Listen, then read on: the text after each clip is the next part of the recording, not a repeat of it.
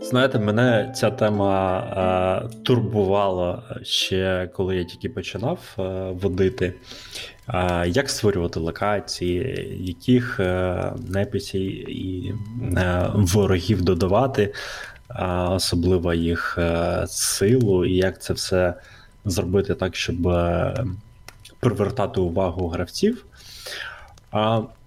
Тому Давайте поговоримо і на тему локації, і я умовно ну, можемо поділити на етап підготовки, коли ми готуємо локації перед грою, і вже безпосередньо на грі, бо а, в настільно-рольових іграх так чи інакше, я думаю, для майстрів це не секрет, що а, все може дуже різко змінюватися залежно від того, а, які вибори роблять ваші гравці. Тому е, доволі часто доводиться локацію міняти прямо на грі. Е, тому, е, що стосується підготовки е, безпосередньо локації, по-перше, пройдемось по очевидних речах. Е, в принципі, ви, ви повинні розуміти. Яка обстановка і яка тема локації взагалі? Тобто, це це дуже сильно залежить від того, у що ви граєте. Це фентезя, це sci-fi. Яка взагалі мета цього рівня? Тобто, що ви хочете від того, ну, від від цієї локації, е, що зустрінуть гравці? Тобто, в першу чергу, як на мене, найважливіше тут, який виклик буде стояти перед гравцями, і це дуже сильно впливає на те, взагалі, як, е, яка локація буде як вона буде виглядати, е, що саме, які енкаунтери будуть на, на цій локації. За типами е, по, по, скажімо так, свободі дій можна визначити. Це це може бути лінейна локація, коли у вас, грубо кажучи, є одна тропа, по якій е, гравці поступово переходять е, з однієї кімнати в іншу, тобто такий такий собі е, данж е, класичний, де де поступово гравці вирубують там кімната за кімнатою. Або це може бути кластерна локація, тобто вона поділена блоками, де гравці мають певну свободу дій, вони можуть переміщуватися в м, такій мережі кімнат. Але тим не менше, щоб пройти далі, так чи інакше, треба пройти через а, ну, таке вузьке місце через а, горло пляшки, чи а, чи щось на кшталт того. Або це може бути взагалі своби... вільний світ, е, повністю відкритий, де а, залежить, все буде залежати від того, куди гравці захочуть піти. А, те місце, в принципі, вони можуть потрапити без без перешкод. Ти е, останнє, що ти сказав, це про вільний вільний світ. І знаєш, я так одразу згадую ці історії, коли ти е, дійсно сюжет починає розгортатись так, як ти цього трошечки не очікував, і в тебе немає заготовленої локації для цього. От мені цікаво, як ти, Володя, от чи були в тебе такі ситуації, Льоша? Мабуть, в тебе були такі ситуації теж. Мені цікаво, як ви з них виходили? Якщо якщо виходили? Ну, е, я ще нічого не казав, тож почну е, спочатку відповім на твоє, питання, Борис. Е, Так було, так виходив, яким чином.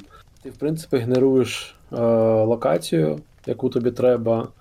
Е, але питання в тому, як ти саме її генеруєш.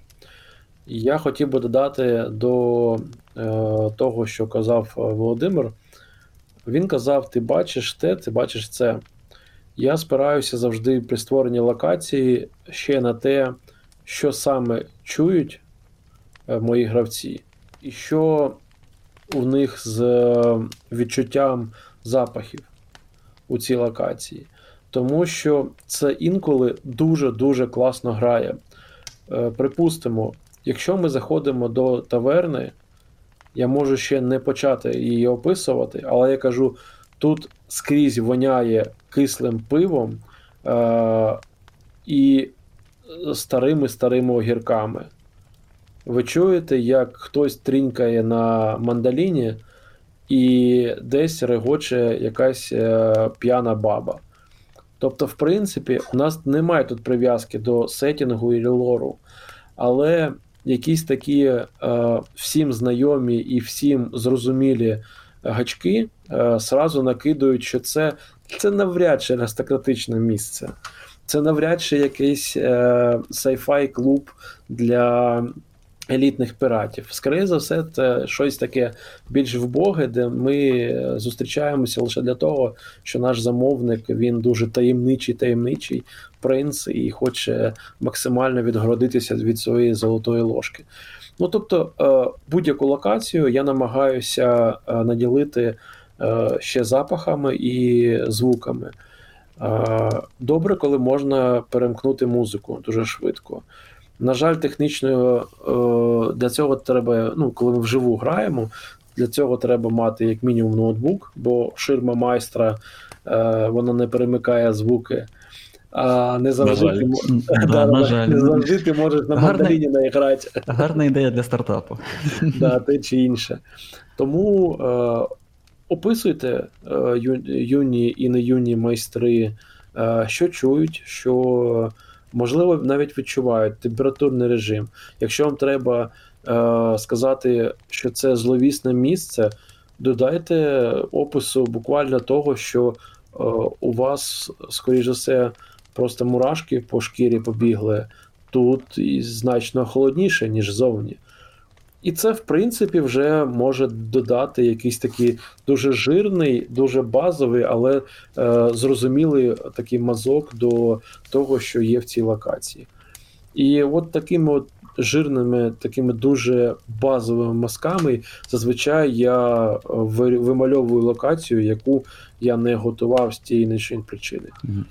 Дуже дуже круте, на мій погляд, е, дуже крута відповідь і дуже правильна, насправді, е, якщо тут є правильно, неправильно.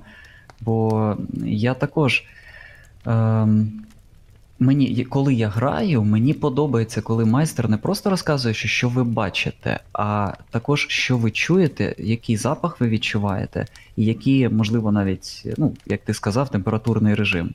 Тобто це, це одразу налаштовує, чи ви в спекотній пустелі, чи ви десь, наприклад, в крижаному там підвалі. Назвемо його так. Одразу, одразу видно е, майстрів, які приділяють багато уваги атмосфері у грі. Є тобто, перш, перше, про що ви згадали, це атмосфера. А, я насправді цей пункт відніс, відніс до е, вже без, без, безпереднього е, проведення на грі. Тобто, атмосфера, безумовно, це, це вкрай важлива штука. І а, дійсно, от коли майстер дає своїм гравцям опис того, що він бачить, що відчуває, що чує. Тобто, е, аніж більше почуттів е, ви зачепите від своїх гравців, ніж більше опису ви е, дасте, щоб гравці могли відчути, ну, уявити більш сочно, більш смачно ту локацію, де вони зараз, де їх персонажі зараз знаходяться, тим більше вони, власне, і погрузяться у, у атмосферу гри в цілому. Знаєте, що мені ще подобається, е, коли роблять інші майстри на грі? Коли, наприклад, є якась сцена, будь то таверна якась, чи це столова, чи будь-що, коли вони описують, чим годують, наскільки це смачно, і що саме є на столі. Це я просто от іноді фокусуюсь на цьому, коли граю. Сижу такий, просто заплющую очі і слухаю те, як мені розповідають. Яка тут класна яєшня, з яким сиром вона подається, да? з якими там, я не знаю, оливками чи там з, з там, солоними огірками. Я такий сижу, думаю, блін, це ж це ж плюс 100 до атмосфери. Зазвичай після цього, після такої сцени, мої майс- мої гравці кажуть: так, ну треба, Льоха, треба перерву, бо це, коротше, все, треба. Да, пішли, пішли на перерву на 5 хвилин. Є таке. Я, до речі, Володь, я, е, вибач, що я тебе переб'ю. Я просто, от коли я вас питав, до речі, Я чомусь не, не звернув увагу на те, що е, є дві, мабуть, два таких типи локацій. Да? Перше, це локації, які уявні да, в нас в голові, і ми хочемо їх надати гравцям і на, максимально близько описати їх до того, що ми маємо в голові. А є локації бойові. Є, це мапи, це, це вже щось може бути фізичне. Якщо ми граємо вживу, ми просто кладемо мапу на стіл да, або малюємо. Інша річ це коли ми граємо онлайн, і ми можемо мати прям ну, дуже круті карти, мальовані е, в віртуальному світі. От я, до речі, ще про це хотів сказати. Якщо Володя в тебе ти до цього дійдеш, давай потім. Якщо ні, можемо зараз обговорити. А як, як ви е, справляєтесь от з цією задачею, коли, наприклад, ви готували е, мапу в одному місці, наприклад, таверна якась, там, не знаю, fight в таверні, да, якийсь класичний приклад. Але щось пішло не так, і fight стався десь інш, в іншому місці. Чи от мені цікаво, як саме ви а, так підлаштовуєтесь під, під ці сцени? Ми ж насправді трошки зачіпали цю тему на попередніх наших епізодах і казали, що ну, якщо твої гравці йдуть е, кудись не туди, не по твоєму плану, а Ну, просто зміни плани, перенеси локацію, чи тот енкаунтер, який тобі потрібен е, в інше місце, та і все. Ну, цю відповідь А- я чекав. А насправді я тут ще звертаю увагу на. Я не пам'ятаю, чи, чи, чи розмовляли ми на цю тему на запис чи ні. А, про тему темпоритму, і що є сцени такі актив, активні, бойові, а, більш такі напружені, і релаксові, е, щоб дати змогу гравцям перепочити, трошки перевести дух. І я от насправді теж е, намагаюся це враховувати, і навіть якщо там моя локація, яку я побудував, у мене є змога її підлаштувати під е, той темпоритм, який е, там наразі буде ну, більш доречний на грі. Тобто я це роблю. Е, не завжди буває така змога, але це, це справді допомагає там вибудувати, вибудувати більш, більш такий, ну, такий цікавий і більш зручний, комфортний для гравців е, е, ігровий поток для того, щоб він, вони отримали більше насолоди. Угу. Тобто такі більш-менш універсальні да, виходять локації з тим, що там можна і провести якусь, якийсь бій або якісь активні дії і відпочити. А, ну слухай, буває чисто заточені під бойовку локації, бувають просто рандомні енкаунтери. До речі, є ж системи, які, в принципі, ну от е, Льоша, напевно, може про це більше сказати. В правилах мутантах є розділ про подорожі. І там у тебе рандомно випадають локації чи енкаунтери, які е, зустрічають гравці. Тобто там, в принципі, у тебе вже е, прописано правилами, е, що саме буде відбувати. Ну, я маю на увазі тип е, енкаунтера, який буде. Ти- ти- е, Тип зустрічі вашої, скажімо так. Е, Якщо казати про те, що я зараз воджу, в основному це е, Blades in the Dark і Wazen, там, в принципі, локації не потрібні. Ну, іменно на столі, е, як, як, як і такові. Тому це все, в принципі, на описі майстра. Е, Щодо мутантів або D&D, е, які ми водили, то я завжди намагався е, зробити це все таким. Не те, щоб будь-яка локація у мене була схожа, вона завжди була модульна. Умовно кажучи, у мене в клубі є там десяток дерев, є просто базові стінки, які дуже низенькі, такі собі, вони навіть не закривають повністю мініатюру. Фактично, це фундамент стін. І сьогодні я можу сказати, що ці, цей фундамент він такий і є, це руїни. А завтра я просто пі- пі- під низ е, брусчатку, е, розставляю ці фундаменти, і ми уявляємо, що це будівлі, просто в яких зробили прозорі стіни, щоб ми бачили персонажів, вони не чіплялися за ці стіни, і ми могли нормально ними керувати мініатюрами на цьому полі бою. Е, і, в принципі, якісь е, базові заготовки під болото, під пустелю ми робили для клубів, для наших, і воно до сих пір працює. Це вже зроблено років 5 назад. Було там якийсь е, такий базовий коврик під пустелю, під бруща, бруківку, під ліс і під печеру дно, а і під навіть під морське дно. І, і ти просто якісь корали, якісь е, інші такі терени насипаєш зверху, так от, як у тому в мемі про посолити, отак от через е, лікоть. Я, я показую зараз, але не знаю, як це меми писати. І в принципі воно працює завжди. Тобто, е, я не хочу сказати, що я готовий до всього, що куди нас може занести. Але до більшості з того, що я воджу, тобто постапок і фентезі, е, в принципі, у нас все є. І ти просто як з модулів цю мапу вимальовуєш, ну, виставляєш на столі. Я саме тому не люблю вже готові мапи, які продаються. Бо там навіть малюють якісь там візочки, якогось барашка, якийсь е, колодязь. А якщо мені цей колодязь і або е, візочок треба на 10 метрів в стороні. Саме Як- так. Якщо гравці можуть його по- порухати його і за ним сховатися і вести перестрілку в вестерні, це ж цікавіше, це ж інтерактивніше. Ну, якось так. От. Звичайно, коли фізичний терен це дуже інтерактивна річ, яку е, особливо якщо він будується як конструктор Лего, просто ви збираєте по кубикам його і, і, і соваєте куди потрібно, це взагалі дуже круто. Але якщо ви граєте онлайн, то ну, здебільшого люди все ж таки е, використовують вже готові мапи. Тобто Ну, малювати власні мапи можна, це дуже круто. Але, типу, вибачте, це треба витратити час на те, щоб вивчити, як малювати, що Ну, малювати, за якими принципами. Я, я, наприклад, просто е, так як я переважно вожу онлайн, і е, я не малюю, я не художник, я не можу, я не вмію просто малювати нормальні мапи. Тому я використовую онлайн. Це взагалі, я хотів сказати, що використовую карти, які я беру з онлайну, також з інтернету. В мене є там декілька маленьких підписок е, на Патреоні.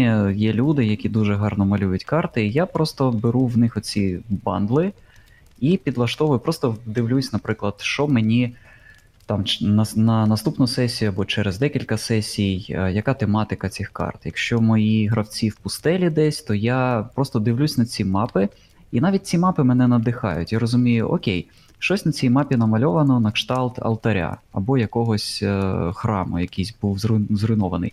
Хм, а чому мені не зробити таку локацію е, після такого натхнення, да, не дати її гравцям, якщо вони йдуть в пустелю, і, і все одно вони повинні щось там знайти, щось там зрозуміти. Чому ні? Я роблю таку локацію, яка дуже схожа на цю мапу, і потім просто даю їм цю локацію, якщо вони погодились. Е, І якщо вони пішли в ту сторону. Якщо вони не пішли в ту сторону, в мене є декілька бекап-варіантів, вплоть до того, що вони взагалі не вступили ні в який бій, або нічого не відбулося, і ми просто йдемо далі, е, так як це диктує наша історія. Все ж таки, е, майстри, які не можуть малювати самі, зазвичай виправдовують те, що є на мапі для гравців. Тобто, якщо у тебе є там скелет, то ти ну, придумуєш якусь історію, Звичайно. що це за скелет. Звичайно. В цьому І нічого чому- немає чому нічого лежить? поганого. Да, в цьому немає нічого поганого, тому що ти, ну знову ж таки, в тебе немає так, такої динаміки інструментів, ти не можеш цю мапу динам, динамічно так порухати. Звичайно, якщо ви граєте в якісь там VTT, за допомогою VTT чи ще чогось, де є інтерактивні мапи, де є інтерактивні там е, шари цих мап, де ви можете рухати як майстер всі ці штуки, але як по мені, це дуже-дуже заморочена штучка. І е, вона також дуже легко е, може піти не так. Взагалі, як чим складніша система, тим легше її вивести з ладу.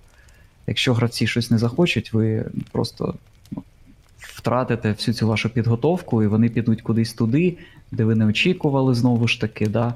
Е, Не очікували навіть не в плані вашої історії, плані вашого антагоніста і так далі, а просто фізично. Ви не очікували, ви вони пішли, ви готували печери і підземелля, а вони пішли в ліс. І у вас фізично тупо немає карти лісу. Тому це я не дуже люблю використовувати такі складні системи, які. Це правда, це Да. правда. А, але знаєте, навіть якщо у вас там виник якийсь е, рандомний енкаунтер, м- можливо, це, це не завжди ну, не те, що доречно, але е, потрібно. Але все ж таки круто, якщо навіть у цьому рандомному енкаунтері ви можете саму локацію або тих неігрових персонажів, чи, чи якісь знахідки е, підв'язати під головну історію вашого кампейну чи вашої там загальної гри, і вплести таким чином її до ну, загальної рамки.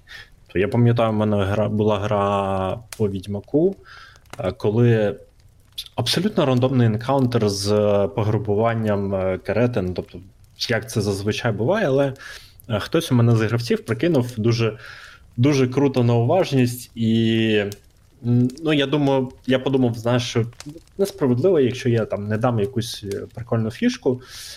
І так вийшло, що у мене прямо на грі виникла ідея з листом. Якщо метагеймово, в принципі, ті, хто розуміються на, на лорі Відьмака, вони розуміють, що це лист від Дікстри. І, в принципі, це пов'язано з його шпигунськими штучками, яке в, в подальшому насправді дуже сильно впливало на загальний сюжет. Тобто рандомний енкаунтер і там випадковий кидок кубика. Змінив у мене загальну, загальний сценарій взагалі всієї історії, і це, в принципі, це теж було круто і весело. Якщо ми повернемось до підготовки, а, я б хотів би зауважити, що локація це, це ну, не просто каміння, не просто меблі, це так само і неігрові персонажі, які там існують. Тобто, якщо ви на етапі підготовки більш глибоко продумуєте тих персонажів, які там обітають, а тим паче локації, тобто, ну, наприклад, у вас є якийсь дім в лісі. Його, звісно, можна описати як е, знаєш, чотири стіни, віконці та, та двері. Але якщо ви хочете більш глибоко його розкрити, там, описати тропинку, яка протоптана і веде від, е, від цього дому, чи там залишки золи від багаття, тобто надати більше деталей і показати гравцям те, що е, це не просто там будівля, а це будівля, в якій жили чи досі живуть люди.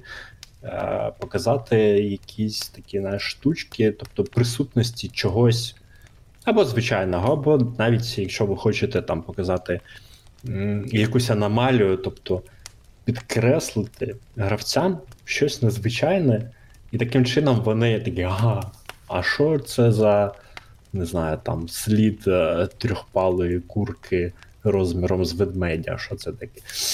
І трошечки зацікавити їх повести там певним шляхом. Тобто ви вже безпосередньо на грі можете керувати увагою гравців. Це можна, так як сказав, е, безпосередньо показувати щось незвичайне або е, те, що відсутнє щось звичайне. Можна це робити освітленням і ну, буквально описуючи. Тобто, якщо ви граєте просто як в уяві у вас немає мапи якісь намальовані, ви, даючи описи певних місць, певних деталей, так само можете направляти увагу ваших гравців і вести їх до якихось думок, емоцій. Якщо вам, ми вже казали про атмосферу, якщо вам потрібна емоція страху чи невизначеності, тобто якщо це якийсь хорор, чи вам треба, щоб гравці трошечки були більш насторожені, ніж зазвичай, також можна керувати їх емоціями, і це, в принципі, буде певним чином впливати на їх подальші дії. Я хочу ще нагадати, що будь-яка локація, окрім е, якогось файту чи базового м, сундука, має, е, може бути, е, є така категорія, як загадки, і дуже непогано, коли будь-яка локація, те, що почав розповідати Володимир, е, все воно. Е, Оця зала, оця протоптана або е, забута вже тропка, це все може назва, назвати е, штукою, яка оживає, оживляє вашу локацію. Тобто, якщо біля хібарки є, вибачте, місце та- там, де люди е, ходили, спражнялися, то, скоріш за все, тут люди жили. І ну, без кухні, там, без е, туалету, е, тобто е, без місця, де вони спали у цій хібарці, навряд чи є розуміння того, що це саме жила хібарка, що тут колись були люди. Чомусь у нас завжди, коли описують локації, починають з робочого стола, якийсь кабінет і книжок. Таке відчуття, що у нас усі в фентезі світах вони багато пишуть і багато читають. Насправді завжди можна додати якусь штуку, типу е, тропка давно вже поросла якоюсь травою. Е, зола давно вже така, знаєш, е, скуковджена і максимально вже мокра, вогка в давно-давно не топленій печі. І ви можете знайти якийсь, припустимо, шмат паперу, на якому дуже нерівно е, дитин, дитина якась малювала або писала, вчилася писати навіть, базову грамоту освоювала.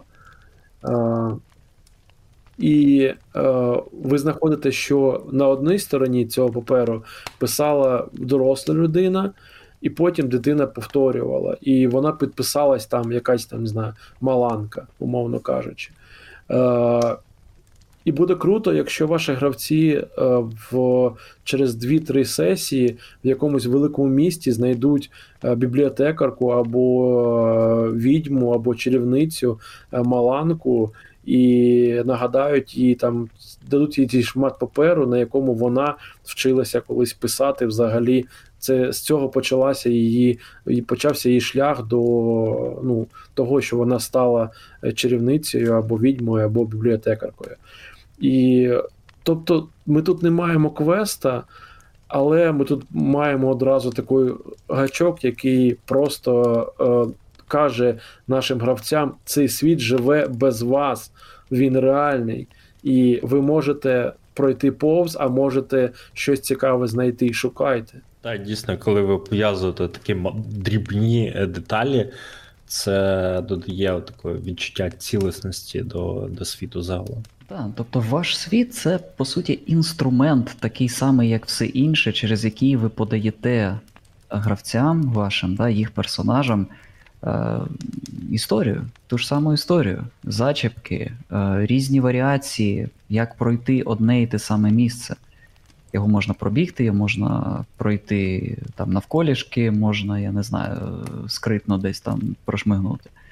Це все різні варіації одного і того самого. І коли гравці таке бачать, вони розуміють: йой, так ми тут можемо і так робити, і отак робити, а ще ми отам затупили, ми не змогли, але могли ще отак, мабуть, піти. Звісно, ви це взагалі не планували. Ви такі, та ні, ніфіга, я такого не робив. Але так, так, так, звичайно, ви могли і ще і так зробити. Це таке відчуття гарне, насправді. Після того, як ви просто даєте людям багато гарних описів і нормальну локацію. Е, До речі, ми нещодавно, коли розмовляли про трьохактну структуру, про побудову сюжету, цей принцип можна застосовувати до локацій так само. Типу, не, треба кидати а, главгада у ваших гравців там на самого початку. Тобто, у вас е, ну, гарно, коли є прогресія. Тобто, ви починаєте з чогось маленького і поступово, поступово збільшуєте ставки. Тобто, все, е, вороги стоять ще складніше, там загадки теж е, прогресують і вже не такі легкі, як на початку. Тобто цей принцип так само застосовується і щодо локацій. І, до речі, якщо, якщо у вас ви граєте з гравцями у відкритий світ, і вже так сталося, що ну, гравці вирішили там піти, піти у місце, де вороги вкрай складніше і сильніше за ваших гравців. Не треба робити так, що вони прийшли і просто вмерли. Тобто, дайте їм зрозуміти, що ну, їх там чекає срака, їм буде складно. Тобто, давайте їм натяки перед тим, що ну, якщо вони вже кілька разів вирішили і не, не розуміють натяки, і все продовжують і продовжують йти, окей. Тобто це їх вибір. Це їх вибір, і е, вони зустрінуть ті наслідки, наслідки які, які будуть. Але не треба робити це неочікувано. Тобто, якщо вони просто прийшли в локацію, тут бах, у вас взорвалися бочки і все вмерли. Ой-ой. Да, я, я б хотів, е, і дуже погано, коли ви кажете, друзі, тут грифон, якби він вас, ви, ви розумієте, що він вас повбиває. Ну, типу, не завжди це так має працювати. Е, робіть, е, натякайте, перший натяк робіть такий більш тонкий. Ну, припустимо, е, ми граємо якимись такими середніми там міщанами або авантюристами. Скажіть, що. Припустимо, ви знаходите труп лицаря, його тіло і його обладунки е, явно багатші, краще за ваші, але вони настільки понівечені, що з нього навіть полутати нічого. Е, Зрозуміло, що якась істота просто схопила його, зжала до того стану, коли кістки перемішалися зі сталевим обладунком, і вишвирнула в, сторону. І от ви це м'я- м'ясиво знайшли. Можливо, вони зрозуміють, що не варто туди йти. Саме так, а якщо не зрозуміють і підуть далі, то ви можете зробити там двох рицарів, які так само пошматовані.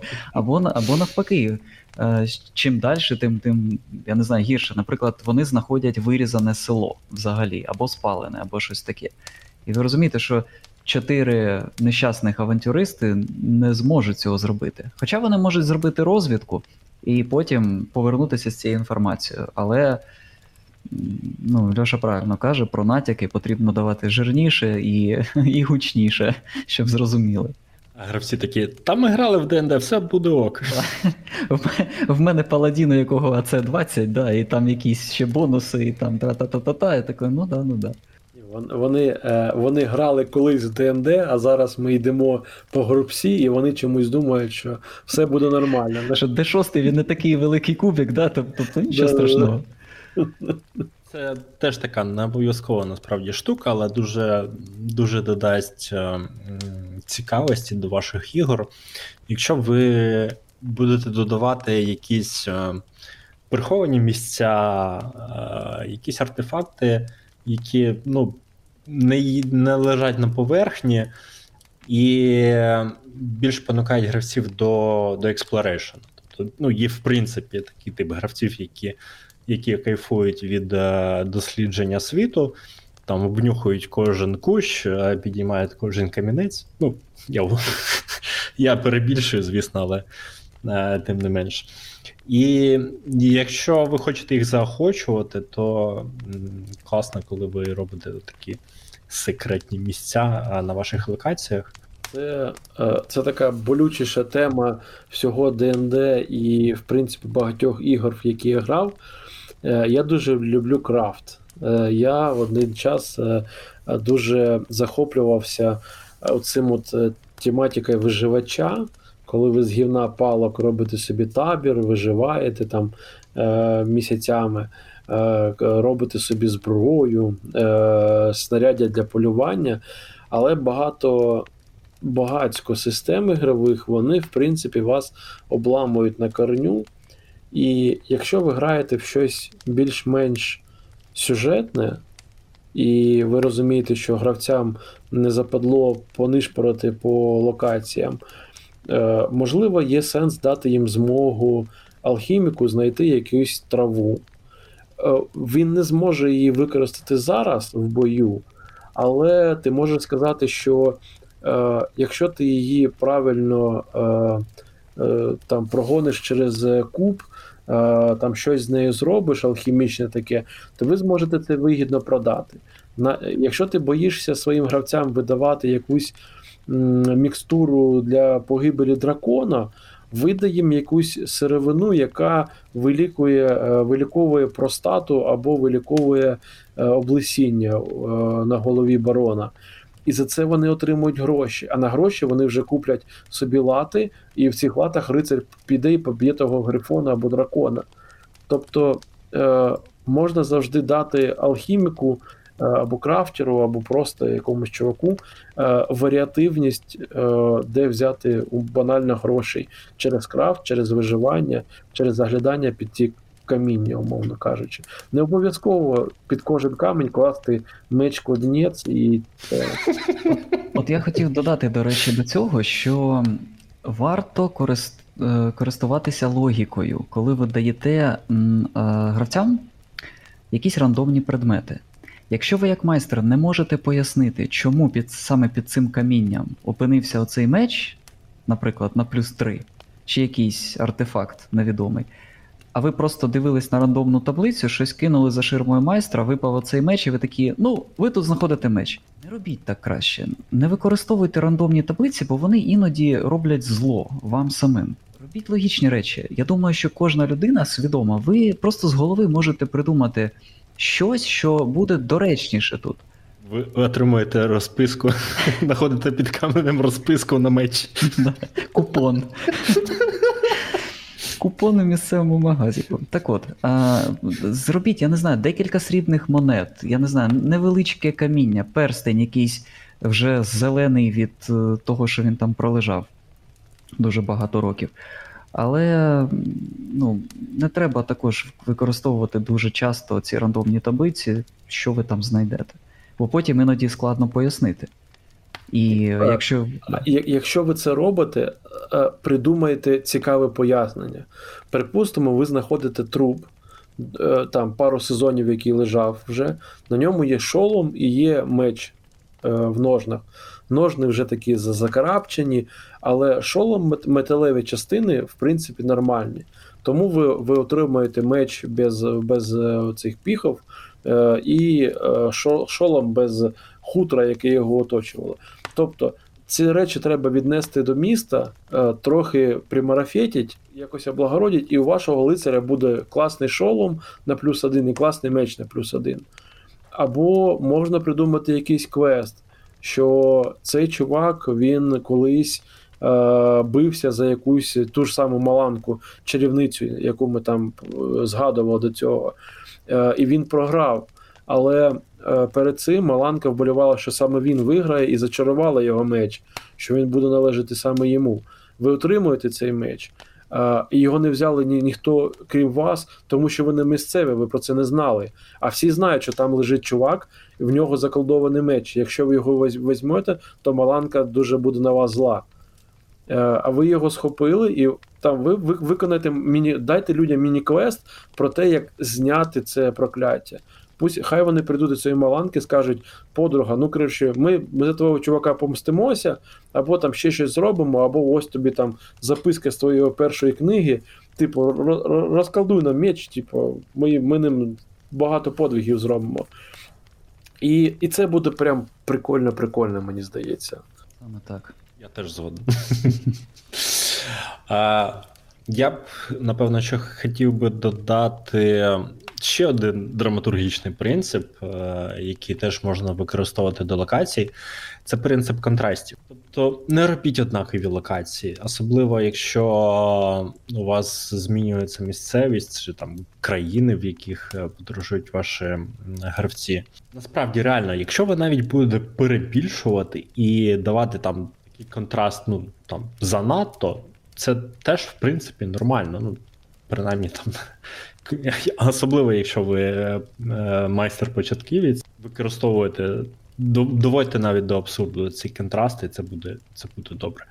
З досвідом е, ви, почнете відчувати, типу, той баланс, який треба, треба витримувати. Це і для ваших гравців буде цікавіше, якщо вони з міста потрапляють у ліс, а потім проходять там в іншу локацію, навіть того ж самого лісу, але вона, вона змінюється тотально.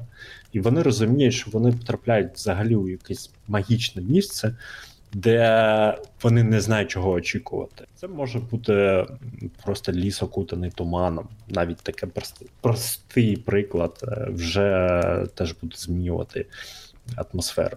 Саме так. І знову ж таки, надихайтесь чимось.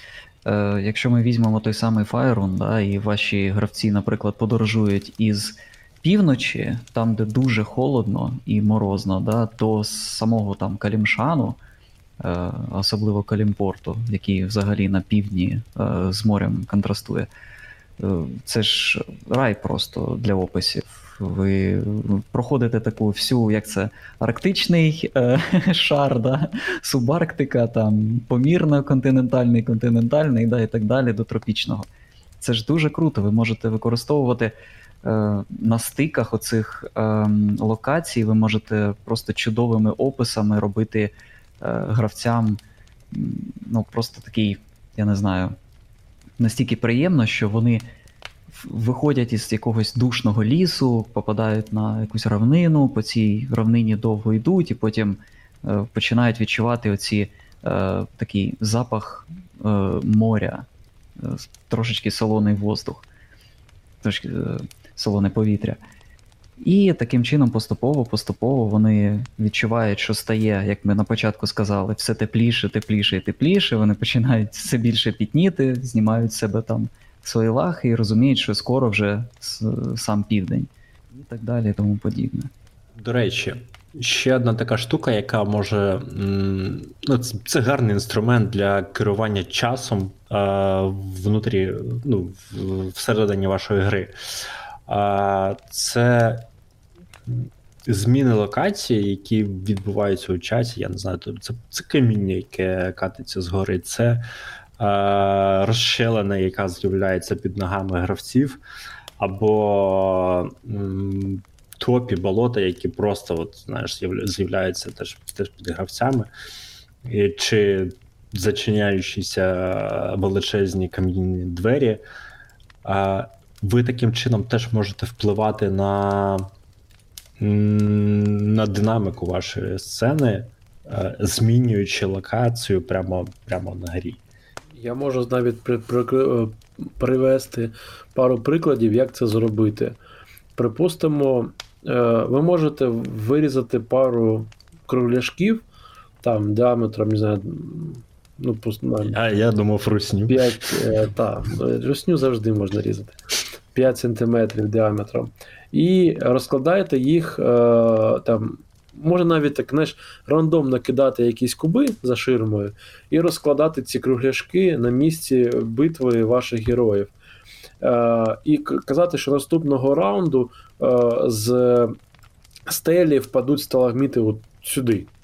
Тобто, це, це буде додавати е, відчуття часу раундів, і це буде е, змушувати ваших персонажів інколи рухатися. Або можна підіймати в печері в гроті рівень води. Тобто ви починаєте битися по посуху, а на четвертий раунд ви вже б'єтеся по коліна або по пояс в воді, і ви майже плаваєте. І це дуже змінює. А ваші там супротивники жаболюбі якісь. Або в пустелі, наприклад, в мене колись був кампейн е, ще по четвертій редакції ДНД, але ми грали по е, сетінгу Dark Sun. І там люди були в пустелі. І вони е, файтилися з якимось плем'ям, там місцевим, якихось хафлінгів, людоїдів, я не пам'ятаю вже. І вони не просто були в пустелі, а вони були в пустелі, коли от-от починається ця як це, піщана буря. І з кожним раундом видимість стає все гірше, гірше, гірше, просуватися стає все ну, ще складніше, а потім ця буря вона просто починає їх дамажити. І їм кров із носу, їм потрібно шукати якийсь прихисток, тобто їм потрібно вибирати, чи вони продовжують е, там, добивати це плем'я, чи вони тікають, бо тому що зараз вся ця буря вона просто накроє, ну, накриє всіх. І їх, і плем'я. І це теж це, дає динаміку, і це дає додаткові сюжетні певні такі гачки і для вас, і для, для самих гравців. Е, І, ви, і в них е, виникає оце гарне відчуття вибору. Вони розуміють, що так, це не просто якась битва, типу, ми повинні їх перемогти і все, облутати і піти далі. Ні, ні, ні. Тут щось, щось вже інше. Треба вибирати, треба кудись бігти, щось робити. Це дуже крута штука. Та це додає їм конфлікт, який треба вирішувати. Окей, е, тоді дивіться. Через локацію ви можете впливати на атмосферу дуже сильно. Насправді, локація це в, в скарбничку атмосфери. Локація насправді ну, робить, напевно, найбільший внесок, як на мене. А робіть вашу локацію живою, керуйте увагою ваших гравців, е, увагою і емоціями так само. Впливайте на емоції ваших гравців через е, локацію, через атмосферу. Ви можете міняти локацію під ваші потреби, під е, потреби динаміки, сцени, під сюжет, під е, рішення гравців. Тобто не треба от йти е, заготовленому, просто щоб, просто щоб пройти. Тобто відкидайте те, що, те, що вам е, не, зараз не треба, і вільно просто правте все ну, локацію так само, і сюжет. Тобто більше імпровізуйте, насправді це, це запорука е, більш гарної, цікавої гри, і з досвідом у вас буде виходити краще і краще. Такий у нас підсумок. Да? На цьому поки що все. Але тема обширна. Так. І як, як Віталік любить казати, е, нехай гарні люди грають в гарні ігри. Бо ми того варті, це мої слова. Ну окей. Е, Будемо. Просто Віталік їх по- Да, да, любить повторювати. Добре, добре, добре. Я так і запишу в е, невеличку книжечку. Слава Україні, друзі! Героям слава! Героям слава.